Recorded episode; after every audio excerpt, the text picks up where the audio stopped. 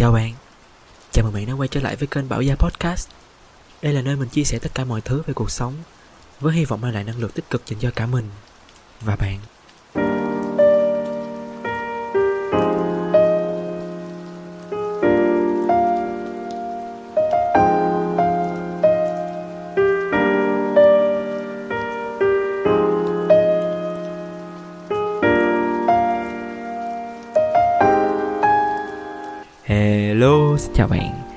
Của bạn là một ngày như thế nào?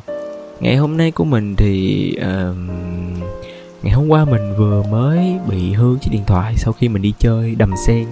Không biết do xui xẻo hay sao Mà cái túi chấm tắm nước của mình nó bị rách. Thế nên là nước nó vào cái điện thoại của mình Và um, nó mở nguồn không lên nữa. Và mình đã phải đi sửa Nhưng mà vẫn chưa chắc là có sửa được hay không. Nhưng mà phải gửi điện thoại ở đó khoảng đâu hai ba ngày gì đó. Coi như đó là một chuyện khá chi là xui xẻo và cộng thêm một số chuyện vừa buồn vừa xui xẻo khác mình đã gặp phải trong một số ngày vừa qua nói chung là um, nó cũng không mấy suôn sẻ vui vẻ cho lắm. Nhưng mà mình luôn nghĩ là những cái điều xui hay là không may mắn hay là buồn như vậy nó sẽ đánh đổi lại những cái niềm vui khác trong những ngày sắp tới. Mình luôn nghĩ như vậy để mình gọi là sao ta gọi là không có bị nhìn vào những cái chuyện đó mà cứ thấy buồn rầu mãi mình ờ, có một cái góc nhìn khá là tích cực những cái câu chuyện như thế này cơ mà không biết mọi người như thế nào nhưng mà mình nếu như không có chiếc điện thoại bên cạnh thì mình thấy hơi khó chịu hơi bức rứt trong lòng. Kiểu mỗi lần lâu lâu có một cái thói quen là mình hay chợp nắm cái điện thoại để bắt đầu mở ra lướt cái này lướt cái kia. Nhưng mà bây giờ mỗi lần mình chợp mình không chợp thấy cái gì nữa chỉ chợp lấy con chuột và cái máy tính thôi. Cơ mà như vậy thì cũng hay bởi vì mình sẽ có thời gian để ngồi làm tập podcast này. Thay vì phải ngồi bấm điện thoại nguyên một buổi tối sau đó đi ngủ. Nó sẽ có ích hơn đúng không? Ừ, mình nghĩ vậy. Theo như mình thấy thì đại đa số đại đa số thôi nha. Mình nghĩ là sẽ có rất là nhiều những trường hợp chi chít khác mà mình nghĩ là đại đa số.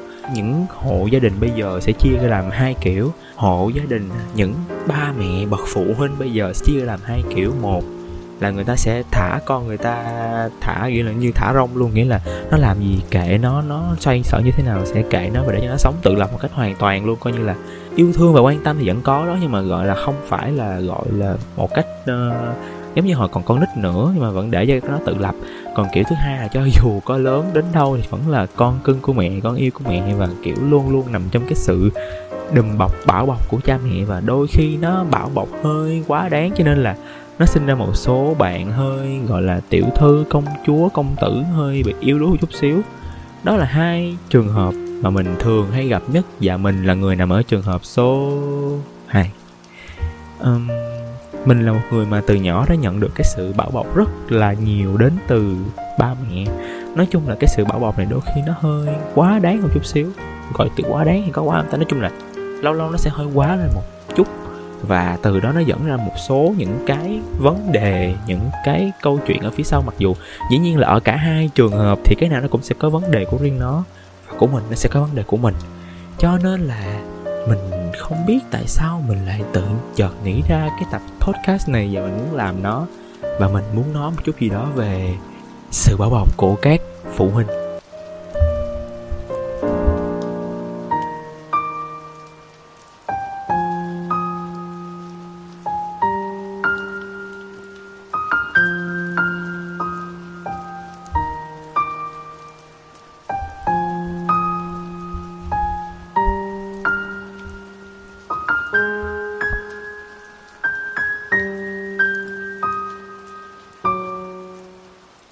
Ra thì khi mà mình viết ra cái nội dung của cái tập podcast này thì mình đã suy nghĩ rất kỹ là mình có nên làm về nó hay không. Nhưng mà mình vẫn quyết định làm ra một cái tập này với những cái câu chuyện của riêng mình để kể cho các bạn nghe. Thì mình cũng không biết là những bạn đang nghe mình là đang là độ tuổi khoảng tầm bao nhiêu, mình cũng không biết là đang có bao nhiêu người nghe nữa uh, mình nghĩ là tầm có 2k 2k hơn thế hệ Gen Z rồi cũng có những người đang ở cái độ tuổi 9x lớn lớn một chút xíu đang đi làm cũng có thể là đang là những bậc phụ huynh đang chuẩn bị có con cái hoặc là đã có con cái ừ.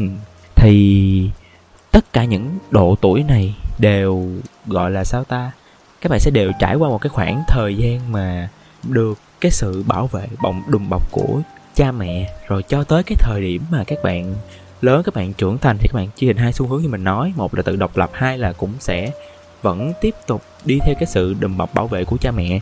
Rồi tới một cái thời điểm mà các bạn được trở thành cha mẹ, thì mình nghĩ ai cũng sẽ phải trải qua những cái giai đoạn như vậy. Cho nên là thôi, mình cứ làm vậy, mình cứ nói lên cái quan điểm của mình ở cái độ tuổi này. Rồi sau này mình làm cha mẹ thì mình tính tiếp, mình coi lại coi nó có còn đúng và nó có còn hợp lý hay không. Ừ. thì để bắt đầu cho cái câu chuyện này có lẽ mình sẽ phải quay lại tầm 23 năm về trước, tức là lúc mình được sinh ra. Thì cái câu chuyện nó bắt nguồn từ cái chỗ là cái thời điểm đó mẹ mình cưới ba mình. Ba mình là một người con trai đến từ khu vực miền bắc, thành phố hải phòng. Thì mọi người cũng biết là thời điểm xưa xưa đó, thì những người mà đặc biệt là những người con trai con trai cả trong gia đình mà đến từ khu vực miền bắc nữa. Cái này mình không đánh đồng chung nha, mà mà ba mình là nằm trong cái diện như vậy, thì tất cả mọi người trong gia đình đều, gọi là, ép ba mình và mẹ mình phải có con. Tức là khi mà vừa cưới xong là phải có con liền, phải có phải có mang bầu liền, và nếu đặc biệt đó phải là con trai, nếu là con gái là coi như kiểu là như không luôn á, trọng nam kinh ngữ luôn là cái thời điểm đó thì cái quan niệm đó nó vẫn còn. Thì lúc này mẹ mình không biết là mắc phải bệnh gì đó hay là vấn đề gì đó, nhưng mà mãi vẫn không thể nào có con được, không thể nào mang bầu được. Có một thời điểm mẹ mình mang bầu chị mình, nhưng mà chị mình đã mất khi còn ở trong bụng mẹ. Thì lúc đó mẹ mình kiểu như rất là tuyệt vọng luôn á, kiểu như là không còn thiết tha gì ở trên đời này nữa luôn, đã nghĩ tới những cái cái câu chuyện không hay luôn á. Nhưng mà vì một cái sự cố gắng ở đó nên mẹ mình vẫn cứ tiếp tục. Nhưng mà mọi người biết đó, giữa cái áp lực từ phía bên gia đình nội của mình rất là lớn bởi vì người ta ai cũng ép mẹ mình. Khi mà cưới được một con trai trưởng như vậy, phải có liền một đứa con và đặc biệt đó phải là con trai. Chứ nếu không thì cái sức ép của dư luận sẽ cực kỳ lớn và cực kỳ áp lực. Lúc đó mẹ mình không chịu nổi áp lực. Mẹ mình nghĩ nếu như bây giờ một là không thể nào sống được nữa, còn hai là nếu sống thì sẽ phải chia tay ba mình để ba mình cưới người khác, để ba mình để con, kiểu kiểu vậy. Thì cứ một khoảng thời gian như vậy cho tới một hôm mẹ mình đi vũng tàu chơi thì mọi người biết hồi xưa hồi xưa đi vũng tàu chơi chỉ đi xe máy thôi, làm gì có tiền đi xe hơi. Và cái đường đi nó còn không có đẹp như bây giờ, nó còn sóc sóc sóc sóc sóc, nó đất đá này nọ. Thì mẹ mình đi nó cứ dằn dằn dằn dằn dằn dằn đi chơi xong rồi đi về. Tới lúc đi về, đi xét nghiệm mới biết là mẹ mình đang mang thai mình. Và lúc đó mẹ mình cảm thấy xám hồn luôn, kiểu da gà, da ốc nó nổi lên hết, kiểu như là mình đang có thai mà còn dám đi xe máy, đi vũng tàu mà đi sóc sóc sóc sóc sóc sóc sóc như vậy, nó rất là dễ bị sảy á. Kiểu mẹ mình rất là trộm vía luôn mà đã vẫn giữ được mình mà không có vấn đề gì xảy ra hết, không có bị một cái vấn đề gì luôn. Cho tới khi về nhà mẹ mình mới cảm thấy kỳ kỳ, mới đi xét nghiệm, mới biết là có mình và có mình đã được mấy tuần từ trước rồi lúc này mẹ mình chạy qua nhà ông ngoại mình, nắm tay ông ngoại mình, nhảy tưng tưng tưng tưng tưng. Ông ngoại mình cũng cầm tay mẹ mình, nhảy tưng tưng tưng đây là những câu chuyện mình được nghe kể lại thôi. Nói chung là nguyên một gia đình bên ngoại của mình rất là mừng bởi vì cảm thấy tội cho con, cho cho cho con gái của mình khi mà phải chịu cái áp lực rất là lớn từ phía bên chồng như vậy mà, kiểu, cũng không có dám nói câu gì á. Và khi đi xét nghiệm biết là con trai luôn. Trời, lúc đó, kiểu, mình mình nghĩ mình nghĩ mình là mẹ mình thôi, mình cũng thở vào nhẹ nhõm nữa. Chứ đừng nói chi là người khác. Thiệt sự luôn á, kiểu như không không không thể nào mà ấy hơn được nữa luôn, vui hơn được nữa. Nếu là con gái cũng sẽ hơi áp lực nha. Nếu đó là con gái là hơi bị áp lực luôn á. Thì sau khi mẹ mình sinh ra mình xong thì không thể nào sinh con được nữa. Vì một lý do hơi khó nói nhưng mà nó là như vậy, mẹ mình không thể nào sinh con được nữa. Và do đó mà mẹ mình từ đó giữ mình kỹ như là giữ một cái vật báu gì đó ở trong nhà và mẹ mình đặt cho mình tên là gia bảo. Mình, mẹ mình giữ mình như một cái vật báu ở trong nhà luôn, không bao giờ để mình, gọi là là là là bị một cái gì đó xảy ra hết, lúc nào cũng kè kè kè kè kè theo sát mình. Và mình gọi đó là bảo bọc mình từ thời điểm còn nhỏ. Thì khi mà còn nhỏ mẹ mình đưa ra rất là nhiều những cái quy định như là mình không được ra khỏi khu dân cư một mình. Mình không được đặt chân ra khỏi khu dân cư một mình và thứ hai là mình không được để ai chở ngoại trừ ba mình và mẹ mình, kể cả ông bà ngoại, kể cả cô dì chú thím, kể cả bất kỳ ai cũng không được chở mình, chỉ có ba mẹ mình thôi. Mà mình mình nói lại, nhắc lại là hoàn cảnh gia đình mình lúc đó không giàu nha, ba mẹ mình rất nghèo. Cái thời điểm đó, thời điểm mới, đặc biệt mới sinh mình ra là cực kỳ nghèo luôn. Nhưng mà mẹ mình đùm bọc mình theo một cái cách nghèo riêng. Thì có một số những cái quy định đó mà mình đặt ra, rồi nữa là không được tự ý đi ra đường khi mà không có người lớn. Chỉ là mình đặt chân ra khỏi nhà là phải có người đi kè kè kè kèm theo, chứ không bao giờ được đi ra một mình. Lúc này chắc mình cũng tầm được mấy tuổi rồi. Kiểu mấy đứa nhóc ở ngoài đang được đi chơi tung tăng ở ngoài rồi, nhưng mà mình không có được đi ra. Rồi anh những anh chị cô dì chú bác trong nhà mà muốn rủ mình đi đâu đó chơi cũng chắc chắn là sẽ không được. Và lúc đó mình khóc rất nhiều bởi vì rất là nhiều lần những anh chị lớn ở trong nhà rủ mình đi ờ, câu cá nè đi uh, leo núi rồi đi đâu đi đó chơi. Nhưng mà không lần nào mình được đi hết không lần nào mình mình cho mình đi.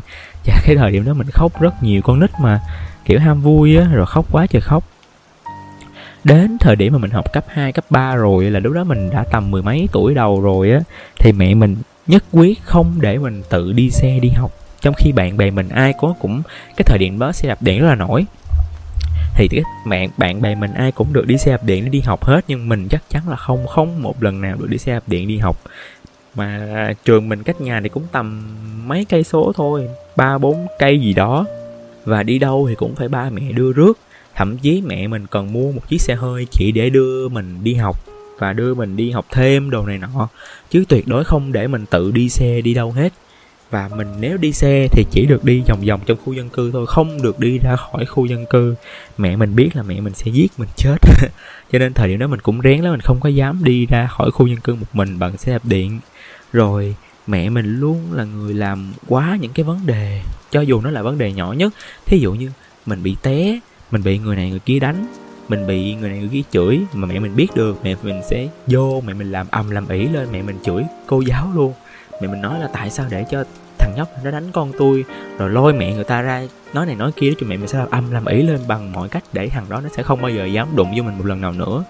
Mình thấy như vậy nó cũng không um, gọi là hay cho lắm nó cũng uh, hơi kỳ một phần là do tính mẹ mình khá là nóng. Mẹ mình là một người cực kỳ nóng nảy luôn nhưng mọi người có thể tưởng tượng nha. Để mình kể cái này là mọi người có thể tưởng tượng ra được. Ba mình là người miền bắc, là người hải phòng, là con trai trưởng trong gia đình, mà còn là công an nữa. Thì ba mình đã cực kỳ nóng tính, khó tính và gọi là gia trưởng hơi cọc cằn rồi á, mà vẫn là kèo dưới so với mẹ mình.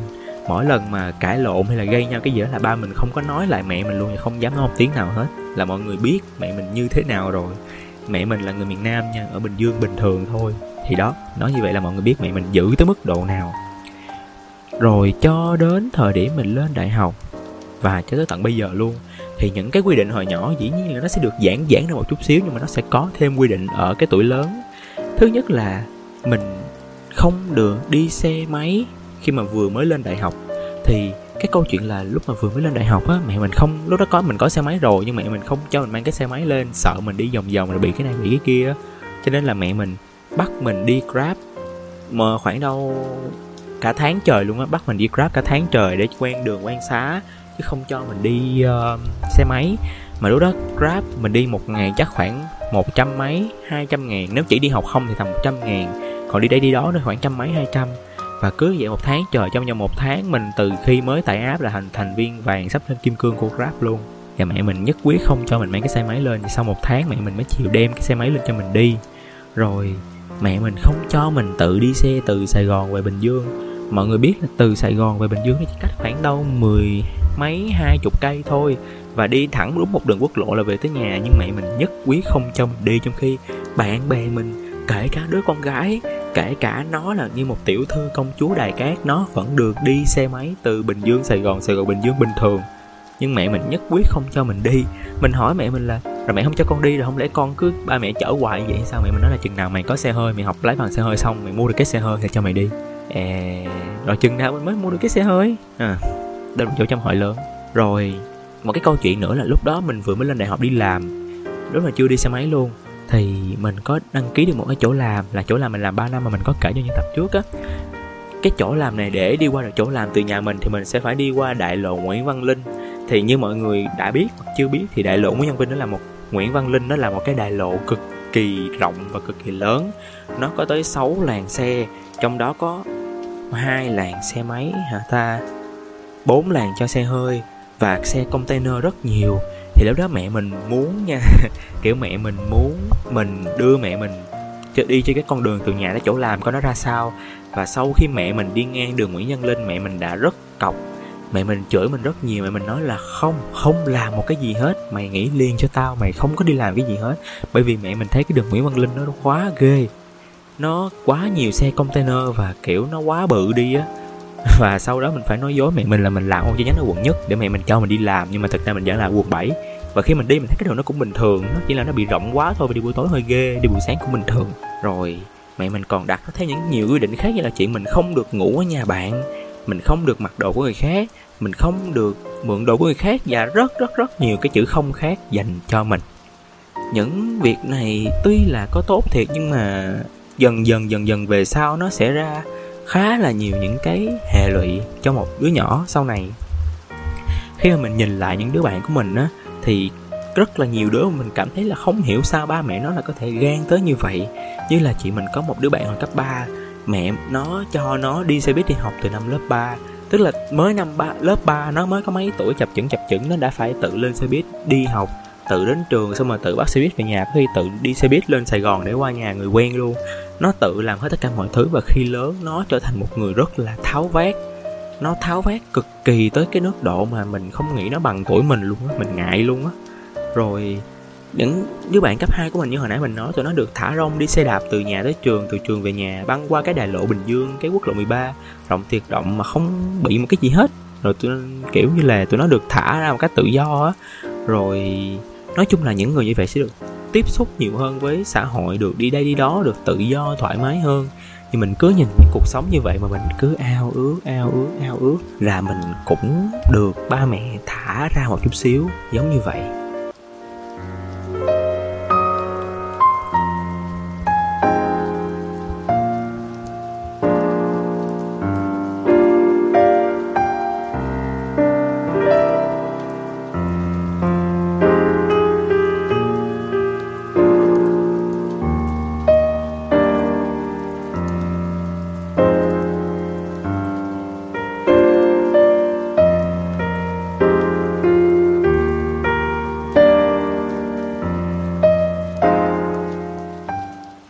Càng ngày mình càng nhận ra một điều là khi mà các bậc phụ huynh bảo bọc con cái của mình quá mức thì dĩ nhiên một điều là nó sẽ dẫn đến một số những cái hệ lụy.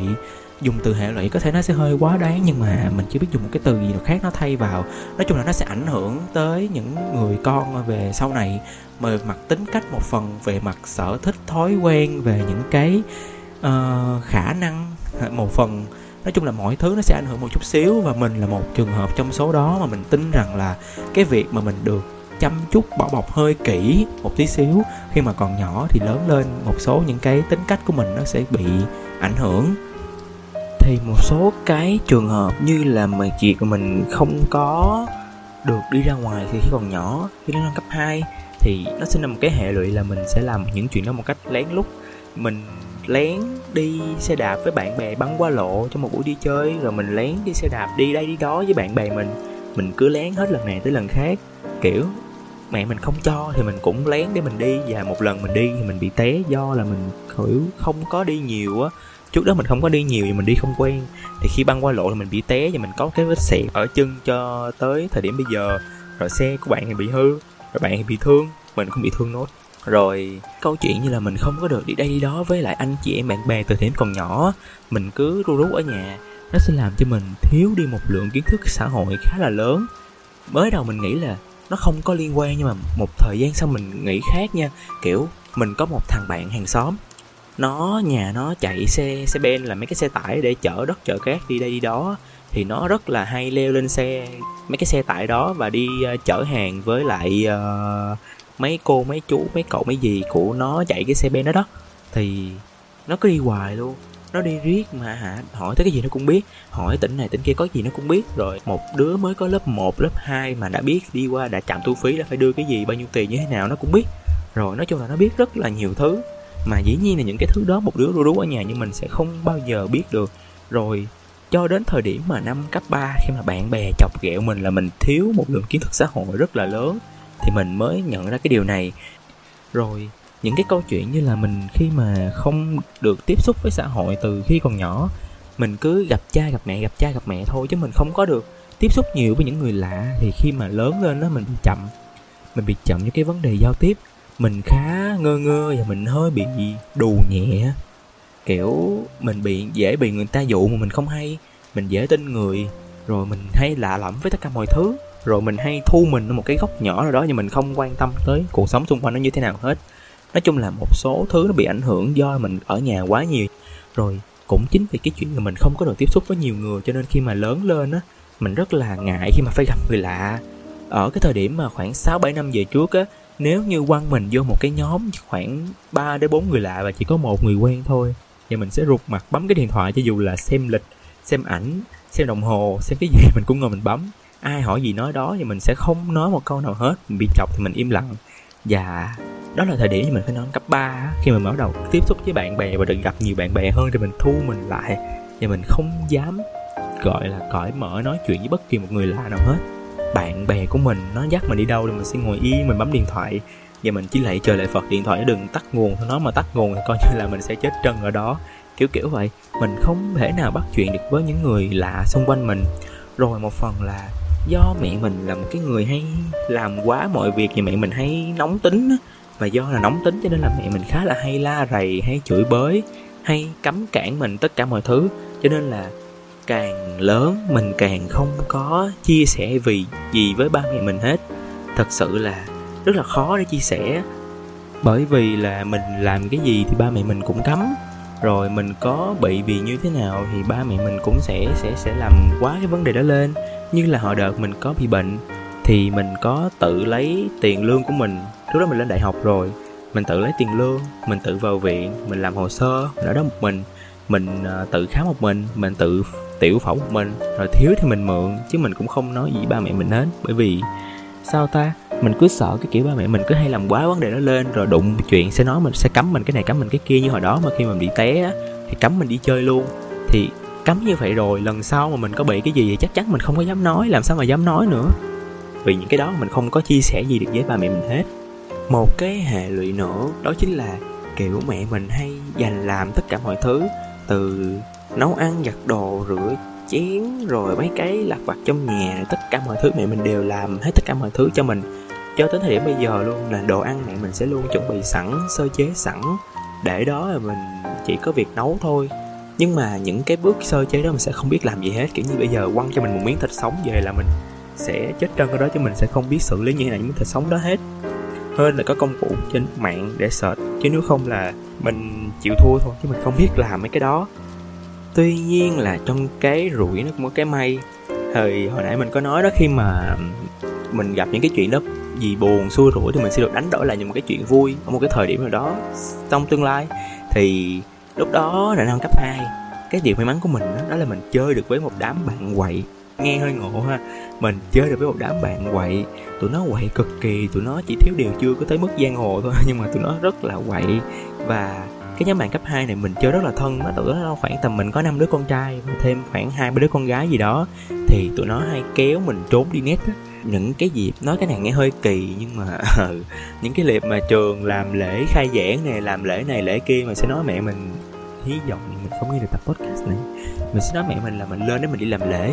Sau rồi mẹ mình vừa thả mình ở cổng trường, mẹ mình vừa vụt ra đi một cái là sẽ có một đứa bạn chạy xe đạp điện tới, chạy ngang rước mình đi nét và mình đi nét khoảng mấy tiếng đồng hồ mình quay lại thì mẹ mình tới rước. Nói chung là hên là nhờ có tụi nó mà mình thoát ra được cái vỏ bọc ba mẹ mình đã tạo ra một cách lén lút.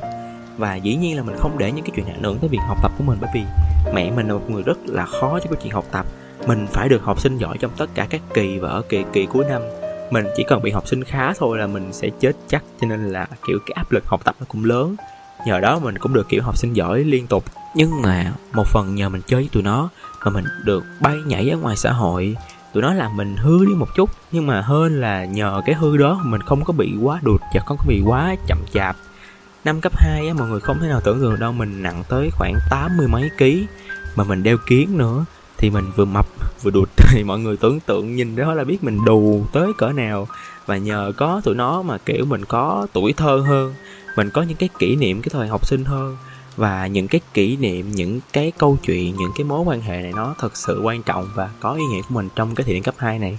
Nó cứu vớt mình ra khỏi những cái sự bảo bọc hơi quá một chút của ba mẹ mình.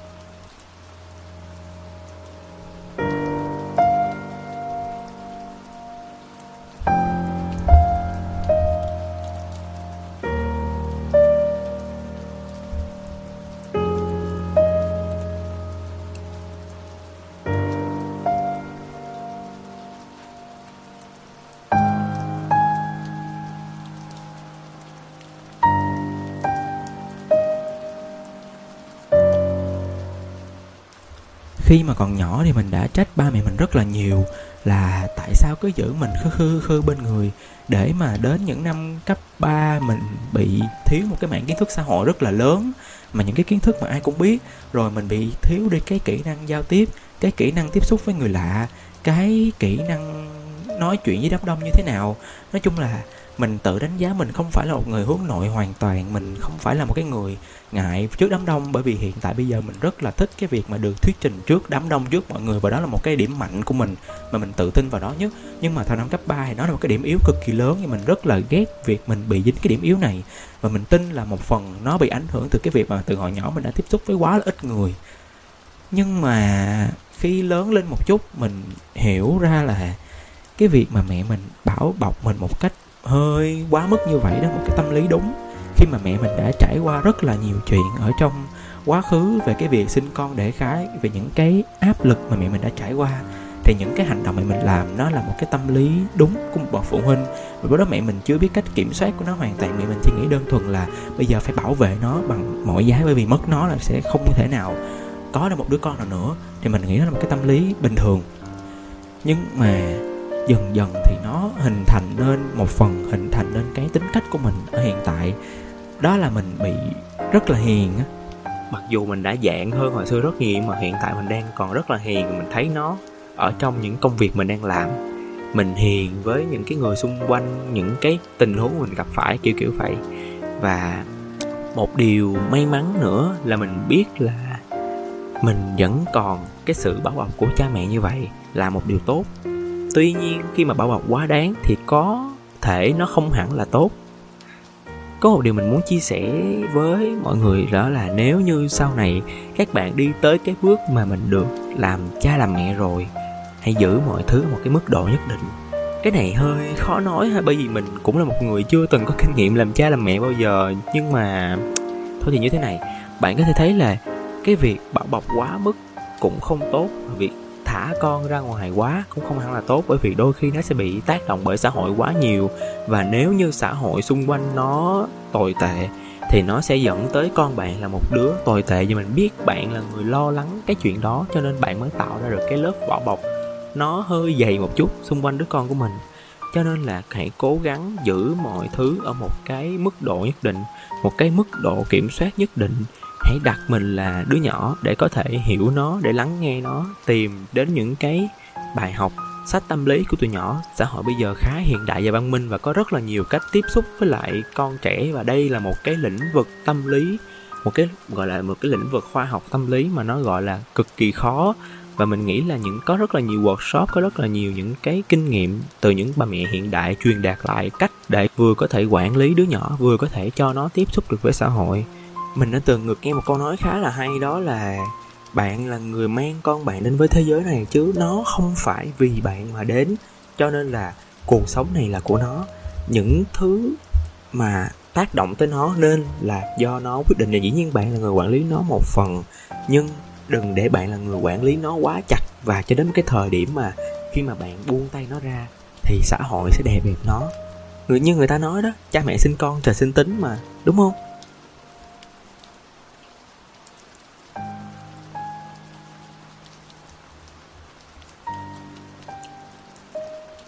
Tới đây thì podcast cũng khá dài rồi.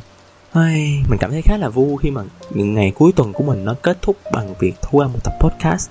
Nó làm tinh thần của mình đỡ rất là nhiều sau những chuyện mà mình đã trải qua. Và nó làm tinh thần của mình phấn chấn hơn để chuẩn bị cho một tuần làm việc mới. Cảm ơn bạn đã nghe đến đây và chào bạn.